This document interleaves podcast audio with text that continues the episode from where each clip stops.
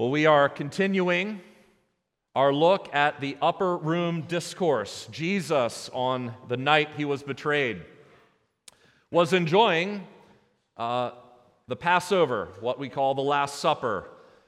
It started out with Jesus and his 12 apostles and has now been reduced to Jesus and his 11 as Judas Iscariot uh, has gone out into the night to betray his Lord and master. We looked last week at John chapter 14. We began at verse 1 and we went through verse 11.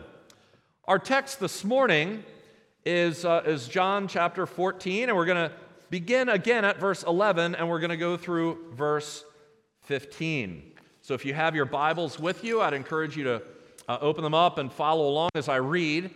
If you didn't bring a Bible with you but would like to follow along, if you look in the seat, seats in front of you underneath, you should find a Bible there. It's the same uh, translation that I'm going to be using here. Uh, and that our passage there will be found on page 901. John chapter 14, beginning at verse 11. Hear the word of the Lord. Believe me that I am in the Father, and the Father is in me. Or else believe on account of the works themselves. Truly, truly, I say to you, whoever believes in me will also do the works that I do, and greater works than these will he do, because I am going to the Father. Whatever you ask in my name, this I will do, that the Father may be glorified in the Son. If you ask me anything in my name, I will do it. If you love me, you will keep my commandments. Jesus is about to go to his death. Not just a normal death, but he is about to go to a torturous death on a Roman cross. If you think about it, then these are Jesus' last words. Have you've ever been around someone who died in your presence? You may have wanted to hear what are their last words going to be? Would, would I be around to hear them? What would they say? And, and that's what these are. And, and so we, we slow down here and we, we look at this upper room discourse because these are Jesus' final words to his apostles before the chaos of the next day. And Jesus has been telling them something very important. He's been telling them that when they've seen him operating, they have seen the Father. That he and the Father mutually indwell one another. And so that when Jesus has been doing these great and miraculous works, it has been the fact that the Father is working through him, that, that he only does what he sees the Father doing. He says in verse 11, Believe me that I am in the Father and the Father is in me, or else believe on account of the works themselves. And John, specifically in his gospel, points to these miraculous works and actually refers to them as signs. The reason he calls them signs is because he says these works that Jesus did specifically point to the fact that he is God in the flesh, that he is the one that he spells out in John chapter 1, verses 1 through 18. These signs that prove that Jesus is God in the flesh were incredible, to say the least. Jesus' first recorded miracle was changing water into wine literally changing the molecular structure of one liquid and turning it into something else. He healed the royal official's son. He healed an invalid at the pool of Bethesda. He fed thousands of people with just a couple of fish and loaves. He walked on top of the water. He healed a man that had been born blind. And his last and seventh, and probably greatest sign, no doubt, was that he raised a man from the dead, a man named Lazarus. And those are the seven signs that John points to. And here Jesus reiterates this idea. He says, Look, though I did these miracles as a man, understand that they could only have been done by someone who is himself also God. So believe on the works themselves, even if you don't believe my words. But then it's pretty striking that the next thing he says is in verse 12.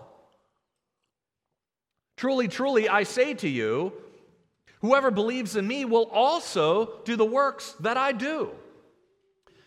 And greater works than these will he do because I am going to the Father. Now, look, Jesus is about to die. Let's just consider this for a second. If you have ever been with someone who is about to die and they share their final words with you, generally speaking, if you've been in that situation, usually you're sharing words with them. And usually the words you're sharing with them are words of comfort. You're trying to share with them something that in this dire moment they need to hear. Perhaps you're reading scripture to them, perhaps you're praying to them. And if they say anything to you, at most, it will probably be some type of words of comfort to you, trying to let you know that they'll be okay, or you'll be okay, or they're going to see the Lord, or something like that. But let's consider the magnitude of what Jesus is saying. Here's a man who's been saying plainly that he's going away. I'm leaving, and where I go, you cannot come. I'm going to die. I'm going to die, and I'm going to die and be crucified. And they know that. That's why their hearts are troubled. Death is a permanent separation of body from soul. That's why when someone dies, this embodied spirit that we are uh, is, is shattered. It's, it's, it's, it's dealt a, a rift that, that only God can, can mend again. And that's why the Bible says that death is the ultimate enemy. It's the ultimate separation. When you lose a loved one to death, that's it. You might go and visit the, the grave every once in a while, but there's no requesting anything from that person anymore. Once they're dead, they're gone. And until their spirit is united again with their body, their body will not get up and do anything. And yet, Jesus, who is going away to his death, is telling them that they will have more power to do more things because he's going away. Who else says that? I mean, if that doesn't tell you that he's God, I don't know what does. What man who's going to his death says that he's going to do anything anymore? Look at what he promises. He says, Whoever believes in me will also do the works that I do, and greater works than these will he do, because I am going to the Father. See, we can't miss that these promises that Jesus is giving to them, these promises, they hinge on the fact that Jesus is going away. He says that. All of these things are going to happen because I am going to the Father. So he's not just saying that, that you'll make it even after I die. He, he's not even saying that, that if I die, my the words that I taught you and, and the things that I show, showed you when I was alive, they will come back to memory and you'll be able to live on the things that I taught you. He's saying, because I go to the Father, because I die, you will be empowered even more. How is this possible? Well, let's take a look at what Jesus says. First of all, notice that Jesus doesn't say, He doesn't say, Whoever just believes will do great things. That, those aren't his words. This doesn't turn into a Disney musical all of a sudden. I was talking to uh, a member the other night, and she said that it's very popular now in the business world to embrace this sort of manifest idea that that, that you, as a business associate, if, if you really want to get ahead in life, if you want to make it to the top, if you want to become CEO, then you proclaim what you're going to do, you shout it out into the ether, and if you say it enough, it will happen. That you will create your own future by speaking it. And this member was telling me it's called, again, something like manifest yourself. That's not what Jesus is saying at all. See, the power here isn't rooted in belief itself. You notice the power is rooted in the person of Jesus. He says explicitly, Whoever believes in me, I'm about to go die, and yet if you believe in me, the dead man, you will do amazing things.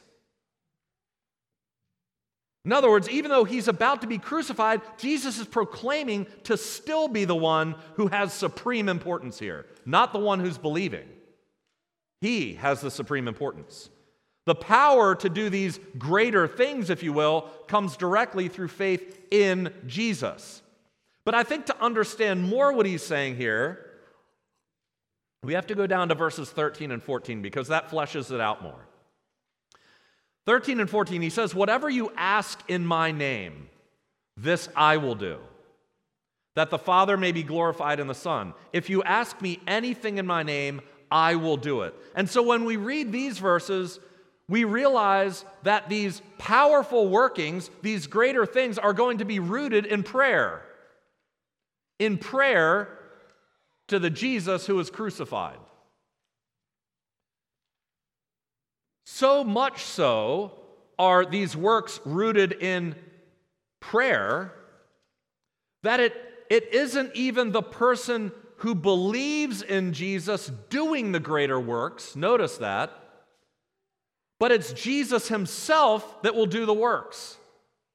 I mean, Jesus says, sort of on the first hand, you will do greater works. If you believe in me, you will do greater works. But then when you get into the specifics of it, he says, If you ask me, twice Jesus says, Not you will do it, but I will do it.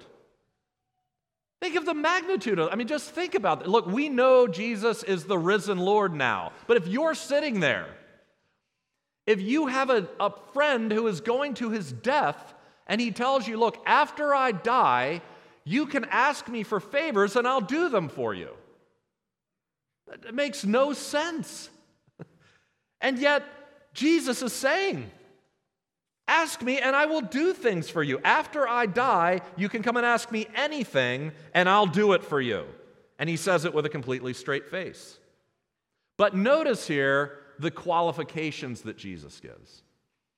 He says that what you ask needs to be asked in my name, and it must be something that glorifies the Father through the Son.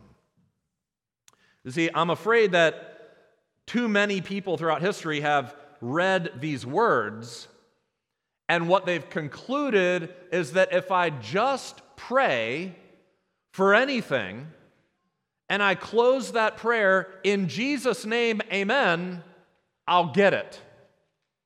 Like God is some kind of gumball machine. That if I just say these words, anything, He'll do whatever I ask. Friends, that turns you into the Lord. That turns you into the one practically commanding Him Lord, this is what I want, now give it to me. And then sit back and wait for Him to do it. But you see, the phrase in my name doesn't simply mean conclude your prayer with in Jesus' name, amen. It refers to prayers that are offered in accord with what his name stands for. His name, remember, if we go back a few sermons ago, his name is Yahweh, the Holy One of Israel. If you're asking Yahweh to sin, for instance, it's not going to happen. He cannot sin. He can't sin because it's not in his character to sin. You have to ask in accordance with what his name stands for. In other words, the prayers that you have to ask for must be in line with his holy and sovereign will. Think about it, it only makes sense. If God wills to do something, and the thing that you're asking is going against what he wants to do, he's not going to break his will for you. But still, That being the case, I want us to consider how amazing these words are.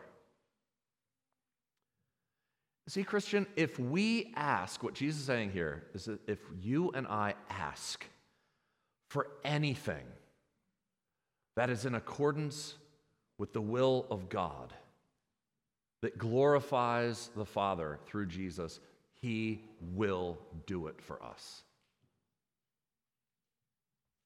But He tells us to ask Him. Do you? Do you ask? Some of you do, I know. But for some of you, like me, I'll admit, prayer seems so hard. But think about it. God made prayer the easiest thing in the world. He doesn't tell us we have to make a pilgrimage to some mountaintop. He doesn't tell us that we have to be uh, have completed so many, uh, memorizing so many passages of Scripture before we can pray, or, or that we have to be married, have kids before we. I mean, none of these things. There are no stipulations. Jesus says, all you need to do is where you are, in whatever place you are, ask me. Open your mouth and ask me for what you want. If it is in my name, and if it is in accordance and glorifies my Father in heaven, I will do it for you. And yet, how many of us, though we can simply talk to God, that we can go to God with an infinite number of things and ask Him, yet we don't. Again, I can attest to that. We keep our mouths shut. We, we sit and stew over it and we worry about it and we talk to fellow human beings about it and we don't go to God. But still, we come to this issue of greater works. What could be any greater than the works that Jesus did while he was on earth? I mean, we just talked about them. Well, I think part of understanding what Jesus means here is to go back in the Gospel of John. Because this isn't the first time that Jesus has said something like this. In the first chapter of John, John 1:50, Jesus says, "Because I said to you, I saw you under the fig tree, do you believe?" Then Jesus says, I tell you, you will see greater things than these. Then later in, in, John chapter 5, Jesus says, For the Father loves the Son and shows him all that he himself is doing, and greater works than these will he show him, that you may marvel. Two other times, Jesus we can do greater works, greater works than these. Interestingly, in both of those times, earlier in John, Jesus is referring to himself in those instances as the Son of Man. Now, the Son of Man was Jesus' most preferred title to give to himself. But when Jesus is referring to himself as the Son of Man, you realize that the people around him who heard that got very angry and said he was blaspheming. That's because they knew what he meant by that. They knew that when he said, I am the Son of Man, he was pointing back to Daniel chapter 7. And in Daniel chapter 7, what we see is this person called the Son of Man. And he comes before the Ancient of Days, God, on the throne. And to this one, called the Son of Man, is given dominion and glory and a kingdom that all peoples, nations, and languages should obey and serve and worship him. That's who the Son of Man is. So when Jesus says, when they say, Are you the Christ? the Son of God, and he says, I am, and you will see the Son of Man coming on the clouds of heaven. The chief priests ripped, tore their clothes and said, This man is committing blasphemy because they knew he was claiming to be the God of Daniel chapter 7. And you see, if we, if we understand that, and we understand here that Jesus is saying, These greater works are going to be done because I go to the Father, then we understand that the very reason the apostles will be able to do even greater works than the one Jesus did with them when he was with them physically is because the work that will be done for the kingdom of God after Jesus has risen and returned to the Father will be done by the power of the now resurrected and glorified Lord. One, old, or one New Testament scholar says this glorified with the glory that he had with the Father before the world began, the Son is no longer limited by the, by the pre death humanness that characterized his ministry. See, after Jesus' death and resurrection, he will no longer be the poor, humble carpenter's son who wandered around in one place or in another place. He, was na- he would now be the reigning Lord Jesus, seated at the right hand of the Father, sending his Spirit throughout the entire earth. You know, some of you, maybe you had one of these. Maybe you have one of these now. I don't think so. I don't think I've had seen anyone car in the parking lot with this, but you remember those old bumper stickers that said, My boss is a Jewish carpenter? I used to see those when I was a kid. I mean, I don't mean to, to belittle those, but, but frankly, I don't agree. Uh, I, I think they should be changed. I think if Christians are going to put a bumper sticker on their car, they, they don't say, My boss is a Jewish carpenter. It, it should say, My Lord is seated at the right hand of the Father.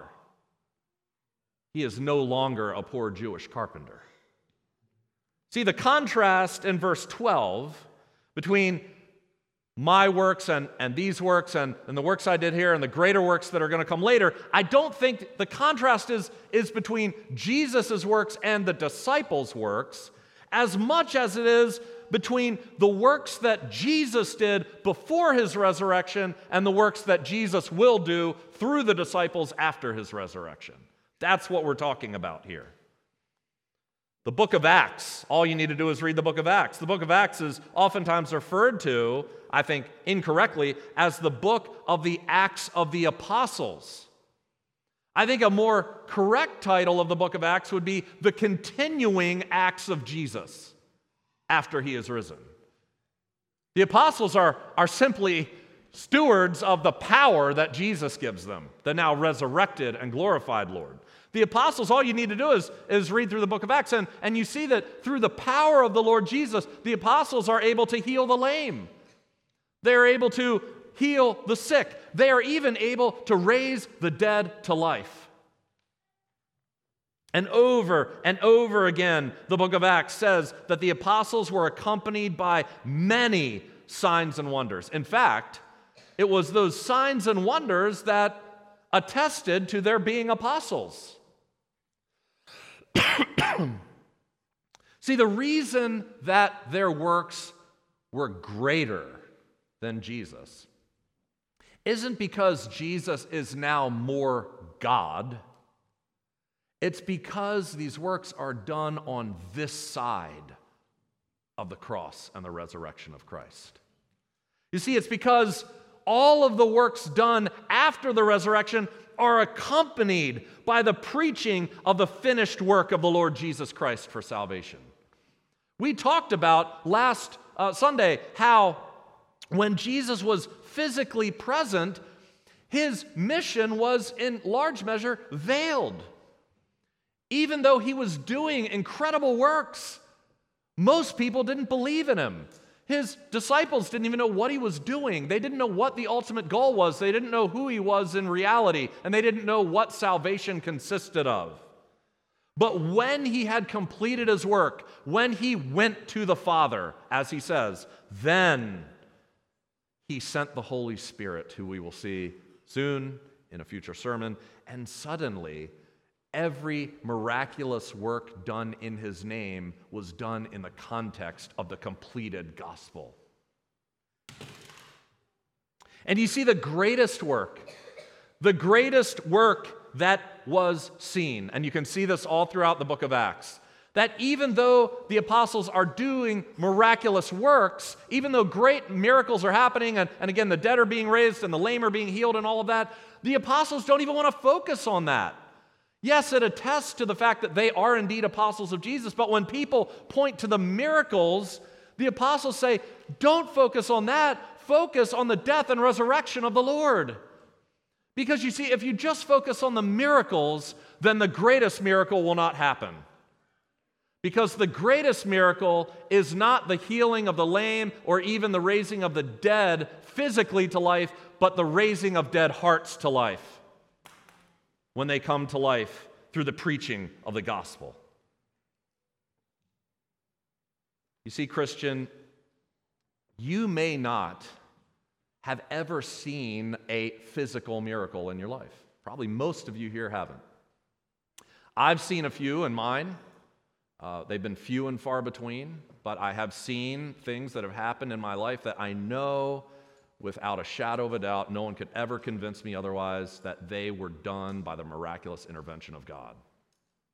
However, even if you've never seen anything like that, Christian, you are a walking miracle. Because you see, no one can change a human's heart except for God. You can't even change your own heart.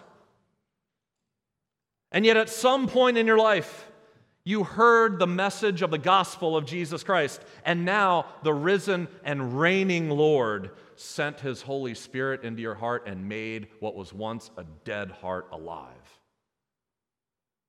You are the greatest walking miracle. Which brings us to the final verse for today. Verse 15.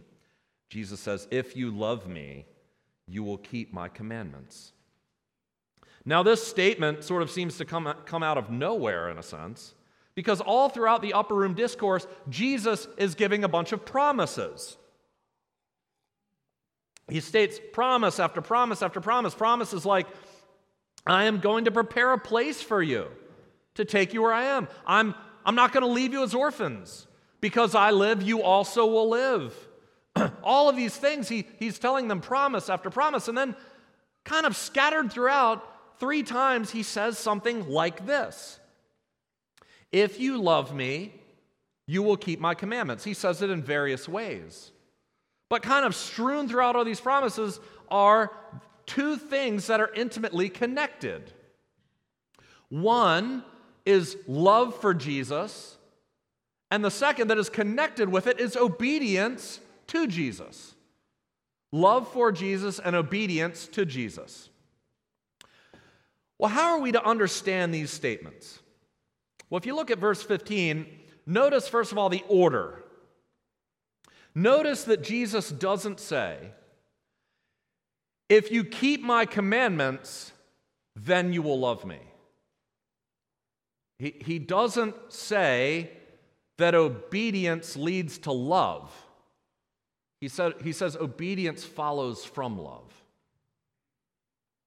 Notice that he also doesn't say, If you love me, keep my commandments. He's not issuing a command. He's not issuing a command to love, he's issuing a stating a fact of love. See, I think this is important to understand because I know if you're like me, I think a lot of Christians read these statements. They're, again, you're reading through all these promises in the upper room, and then you get to a statement like this, and you read them almost as warnings rather than promises. Do you know what I'm saying? I mean, I'm sure a lot of you know what I'm talking about because we know, if we know our own hearts, how often we don't obey Jesus. I don't keep Jesus' commands on a regular basis, week after week after week. I didn't com- keep some of his commands today before I came up to preach. We know how often we don't keep Jesus' commands. And, and so we read these verses like this, and, and rather than rejoice, we, we kind of cringe. Because we look at our oftentimes abysmal record of obedience and, and we say, man, do I love Jesus? Doesn't look like it. See, we read Jesus' tone here as if you love me, then you'll keep my commandments. But why not instead read it as the wonderful promise that it is? Why not read it as, if you love me, then you will keep my commandments? See, what if, what if Jesus is not issuing threatening warnings that seem to undermine the gospel? But, but what if instead he is sharing the wonderful truth that there are some in this world who truly love him, and they and only they, out of everyone in the world, will bear fruits of obedience? New Testament scholar D.A. Carson, who's an expert on the Gospel of John, he says it this way. I love the way he puts it. The love of the disciples for Jesus should not be seen as the price paid for this gift, any more than it is the price paid for their obedience. Jesus is describing a set of essential relations, not a set of titillating conditions. His true followers will love him, they will obey him, and he, on his part, will secure them. And he will secure for them from the Father who denies nothing to his Son another counselor. You see, there are plenty of people in this world who study Jesus. Right? There are plenty of people in this world who know about Jesus. There are plenty of people in this world who believe truths about Jesus. You may be sitting here today in that condition. But Jesus is talking only about those who love him.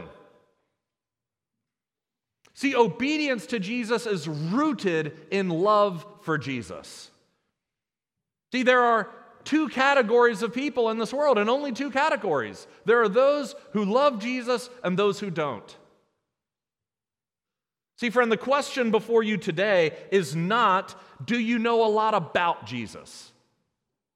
The question for you this morning is not, have you studied the Bible a lot? The question for you this morning is not, have you gotten a seminary degree or did you go to Bible college? The question is, is not, can you pass a theological or biblical exam and get, and get an A on it? I guarantee you, Satan can out ace any of us in here when it comes to theological exams. See, the question this morning is do you love Jesus? The question is do you long to see him?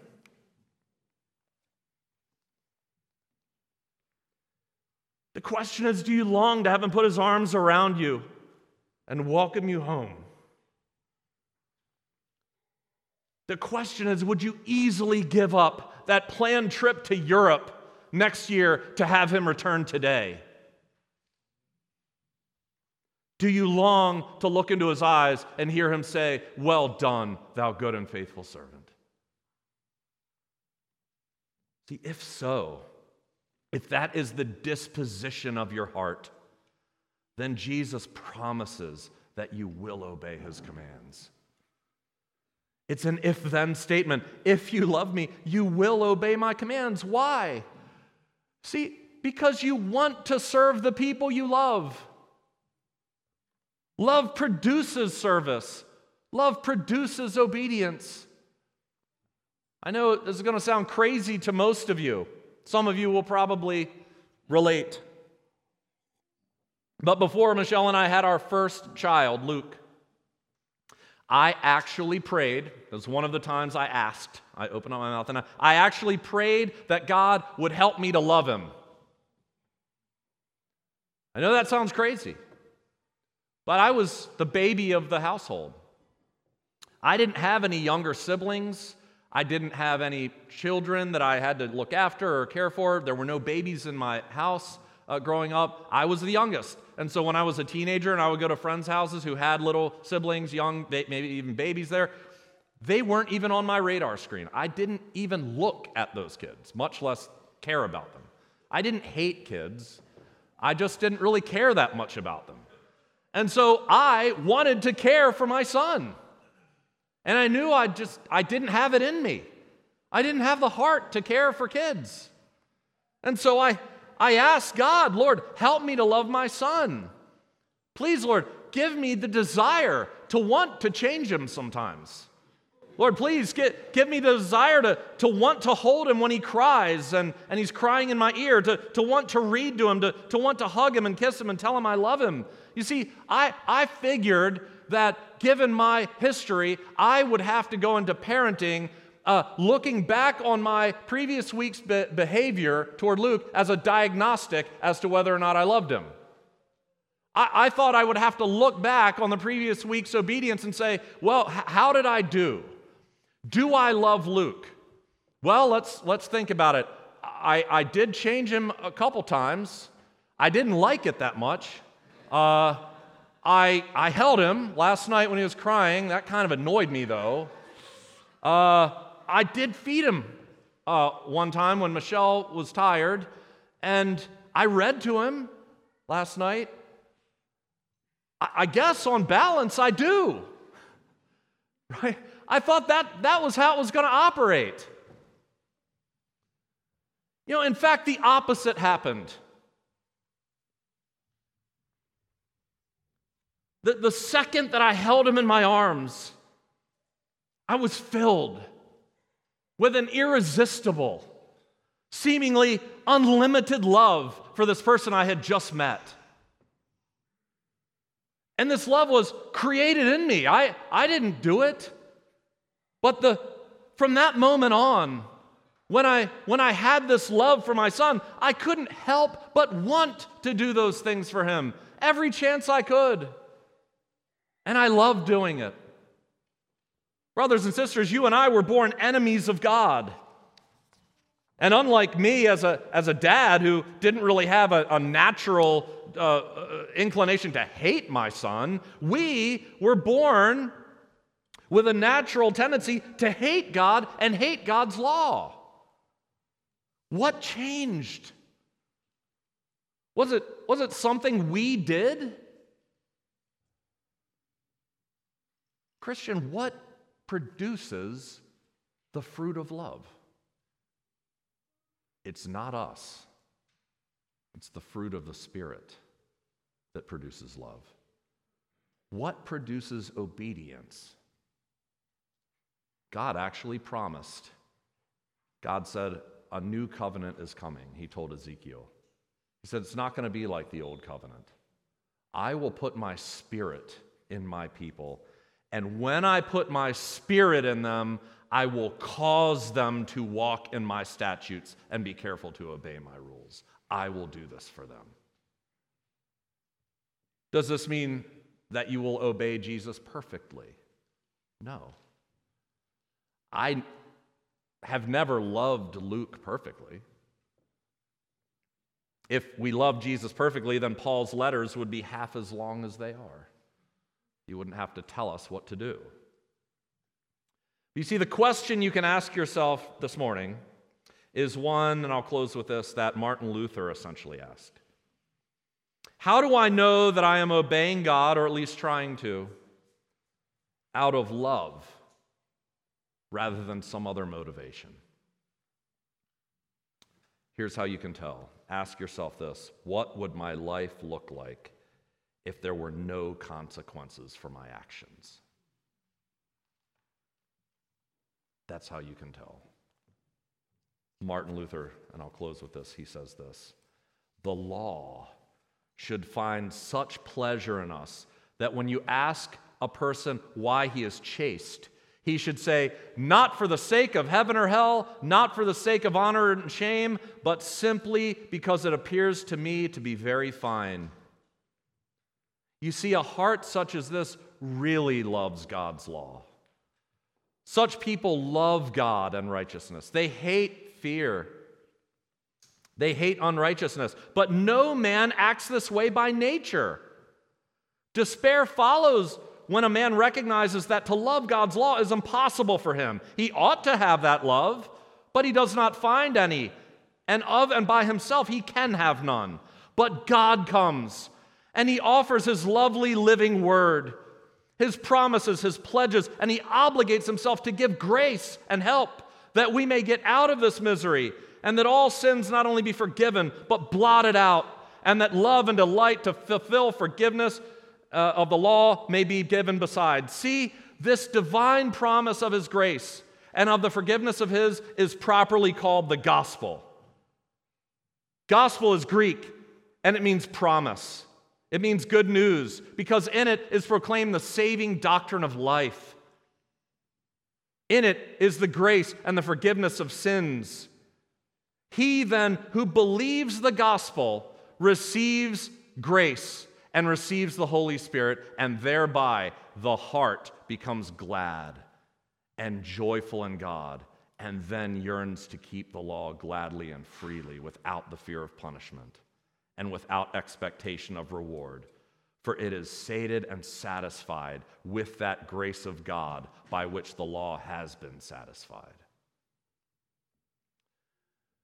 Why do we love him, Christian? We read it earlier. We love him because he first loved us. And that's what we remember when we come to the Lord's Supper.